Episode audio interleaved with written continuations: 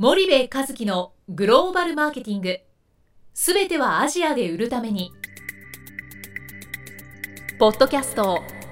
森部和樹のグローバルマーケティング。すべてはアジアで売るためには過去10年間で1000社以上の海外展開の支援を行った森部和樹がグローバルマーケティングを分かりやすく解説します。グローバルマーケティングとは世界のニーズに応えて利益を上げること。アジアで売るためにはものづくりプラスグローバルマーケティングを武器とした戦略を持たなければなりません。日本には素晴らしい企業が多く存在します。その企業とともにアジア市場を目指したい。再び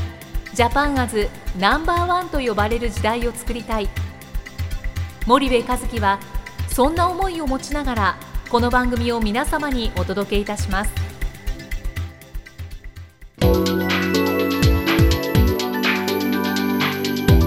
こんにちはナビゲーターの東忠夫です。こんにちは森部和樹です。じゃあ森部さん引き続きルック先生をお迎えしてますけれども。はい、えー、先生どうぞよろしくお願いします。よろしくお願いします。えー、と今回まあ最終回ということで今うちの東も一度先生に連れてってあのご一緒させていただいたのはアフリカなんですけども先生今アフリカに年に何回も行ってるようそうですね。今から2年半ぐらい前にアフリカで学会があって、僕はまあ日本の、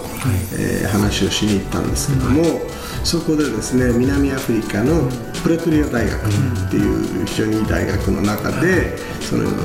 日本と長野友好条約締結100年を記念してですね、まあ、日本企業とプレトリア大学が日本研究センターを作ったんですよね。はい。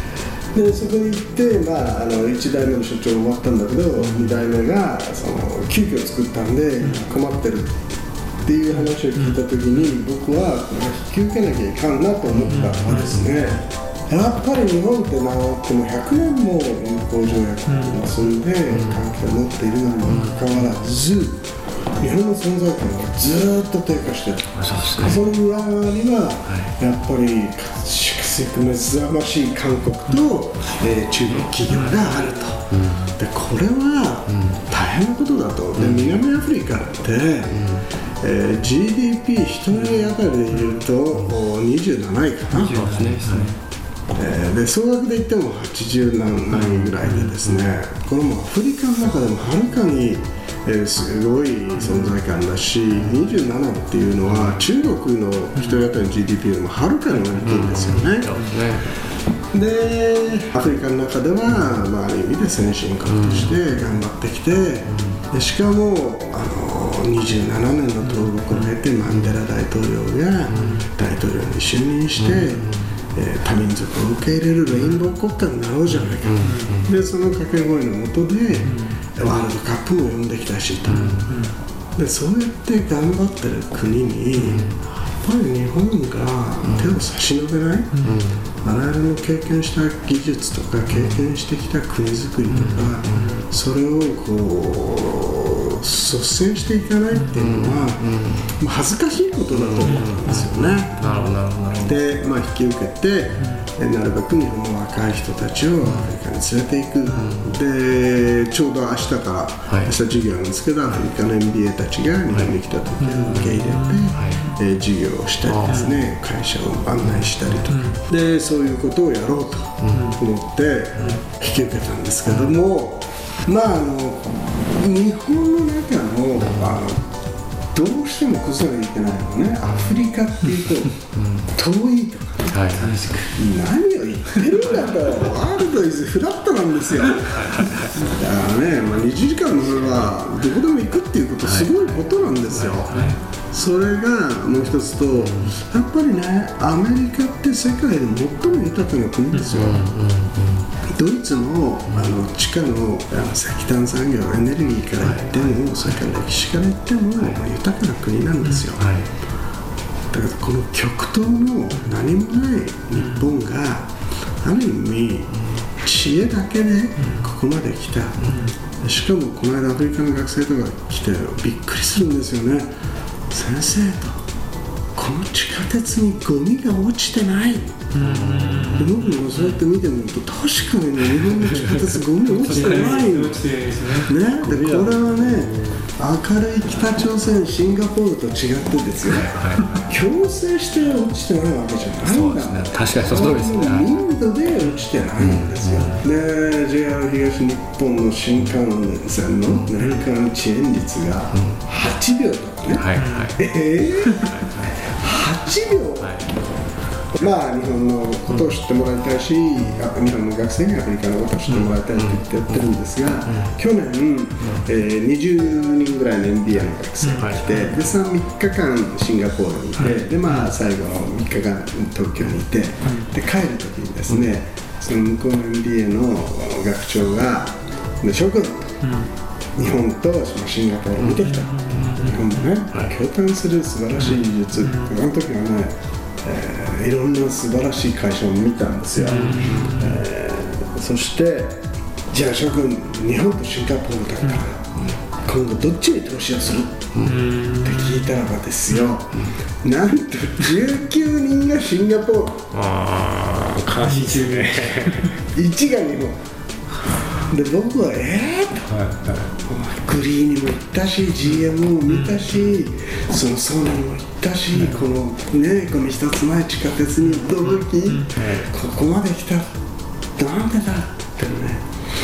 やっぱりこうシンガポールのもういい未来を感じた、まあ中学もあるんだけどやっぱりねオープンネスっていうかな、あそこもねそんなオープンでないんだけれど、でも国を挙げて世界の人に来てもらいたい、世界の人に投資をしてもらいたい、だから僕はねそのシンガポールに去年か去年行った時に経済企画庁の担当役員、まだ32歳ですよ、で日本担当になったっていうんでもう日本語ペラペラ、で韓国もやらされたんだって、韓国語勉強してって、韓国語もできる、で大学からあーコーネル大学に行ってスタンフォードで科学かなんかのマスターを取って、でも姿勢は何しろシンガポールに来てください、で僕はシンガポールじゃあどういう企業に来てほしいんですかって言ったら、リストができてるの。こういう名刺入りで、こういう会社には来てほしいな、日本のね、でこういう会社だったら法人税はうーん6%ぐらいでもいいかなと今10具体的なねでそういうふうに考えてみると日本の実効税率42%、で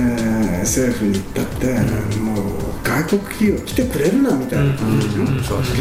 外国人にとってみればね、まあ、だいぶ良くなったけれど、分かりにくい地図分かりにくい街、人々はね親切だと思う一人一人は、だけどやっぱり分かりにくいよね、言葉も通じるかって言ったらシンガポールほどではないし。そうですね。でそういう点ではね我々はまたまだまだあ日本の開国をどんどんやっていかなきゃいけないし、あともう一つ日本のいいもの、を売りに行く、そういう姿勢が大事ですよね、新幹線物を売るんではなくて、この事故が起こらない体質、そういうことをやりに行くと、だからそう JR 東日本が JR 北海道に人を派遣する、これ非常にいいことだよね、日本の中でももう技術のばらつきとか、エージェントができなくなってるんだから、でもこのやり方を世界中に売りに行く、こういう考え方をしないと、うん。やっぱり世界から尊敬も受けないし、やっぱり日本の知恵をお金出しても欲しいと思われるような立国に国の作り方に変えていかないといけないですよね。なるほどアフリカにいると実感するな。じゃあ日本とアフリカの今後の関係ももっともっとこう積極的に、あの密な関係にこうなっていくそうですね。であともう一つね、あの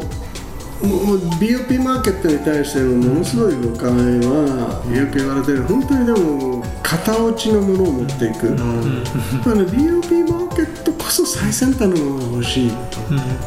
あるいは BOP マーケットだからこそ自分を個人、立派な個人として、あの扱ってほしい、そういう気を忘れてなんかまあ BOP だから10年前のカローラでもいいんじゃないの？とか、あのこう型落ちしたこのテレビでいいんじゃないの？ってやってると絶対に負けますね、うん、だからそのセンシティビティはものすごく重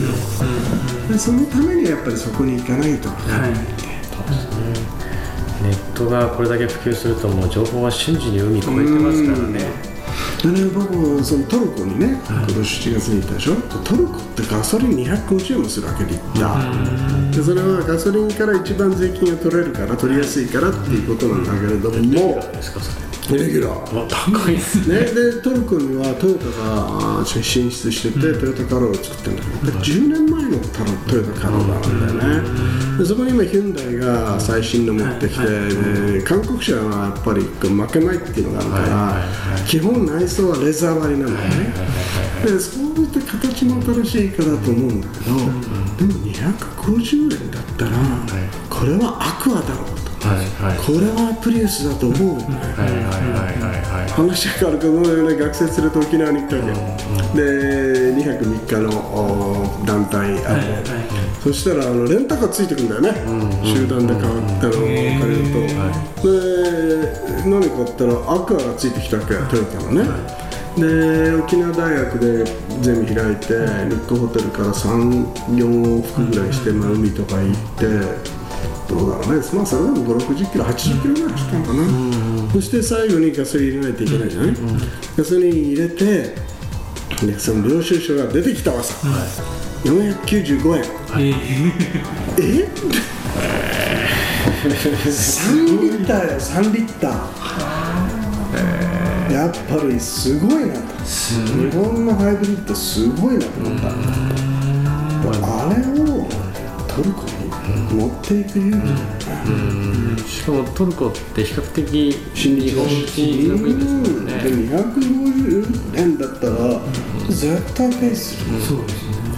だそのなんか新興国に行くとそのいわゆる型落ちを持ってって一方で韓国とかあの中国がね最新をぶつけていった時にその消費者がねあれ？韓国とか中国の方がなんかいいブランドなんだいいメーカーなんだってこう思い込んでってしまっていてどんどんどんどんこう日本のそのプレゼンスがね下がってることになんか僕はすそうごくですね、うん、それも感じる、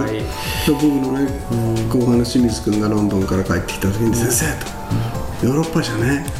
うん、ソニーは性能いいけどね、やっぱりデザインはサムスンだよね。ありえない。って言ってるんですよって言われて、でちょっと待ってとそれ逆だよ。と、サムスンは性能いいけどデザインはソニーだよね。違いますよと。ソニーは性能いいけどデザインはサムソンですよっていうふうになってるんですよっていうのを聞いて。で確かにねニューヨークのあの美術学校、はい。あそこにはサムソンの寄付講座3つぐらい持ってるしねパーソンですか、うん。そうですよやっぱねりね、いやまあ、我々が本当に日本すごいなって自分たちで思ってるうちに、やっぱり世界は違う見方をしてるから、そうですね。我々こう身を引き締めて、もう一度ゼロからのはい。スタートでですね、はい。世界に打って出ると。いうことは大事だと思いますね。あありがとうございます、じゃああの全4回にわたり大変あの長い間どうもありがとうございました。ありがとうございました。よろしくお願いします。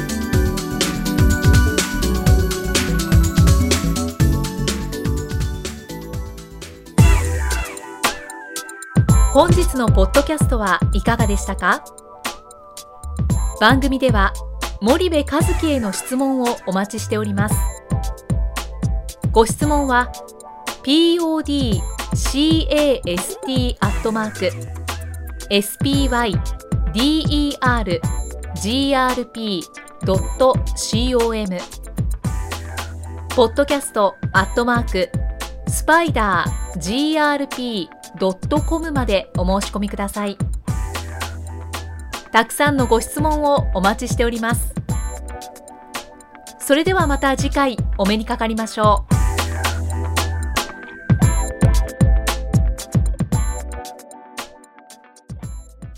森部和樹のグローバルマーケティング。この番組はスパイダーグループの提供によりお送りしました。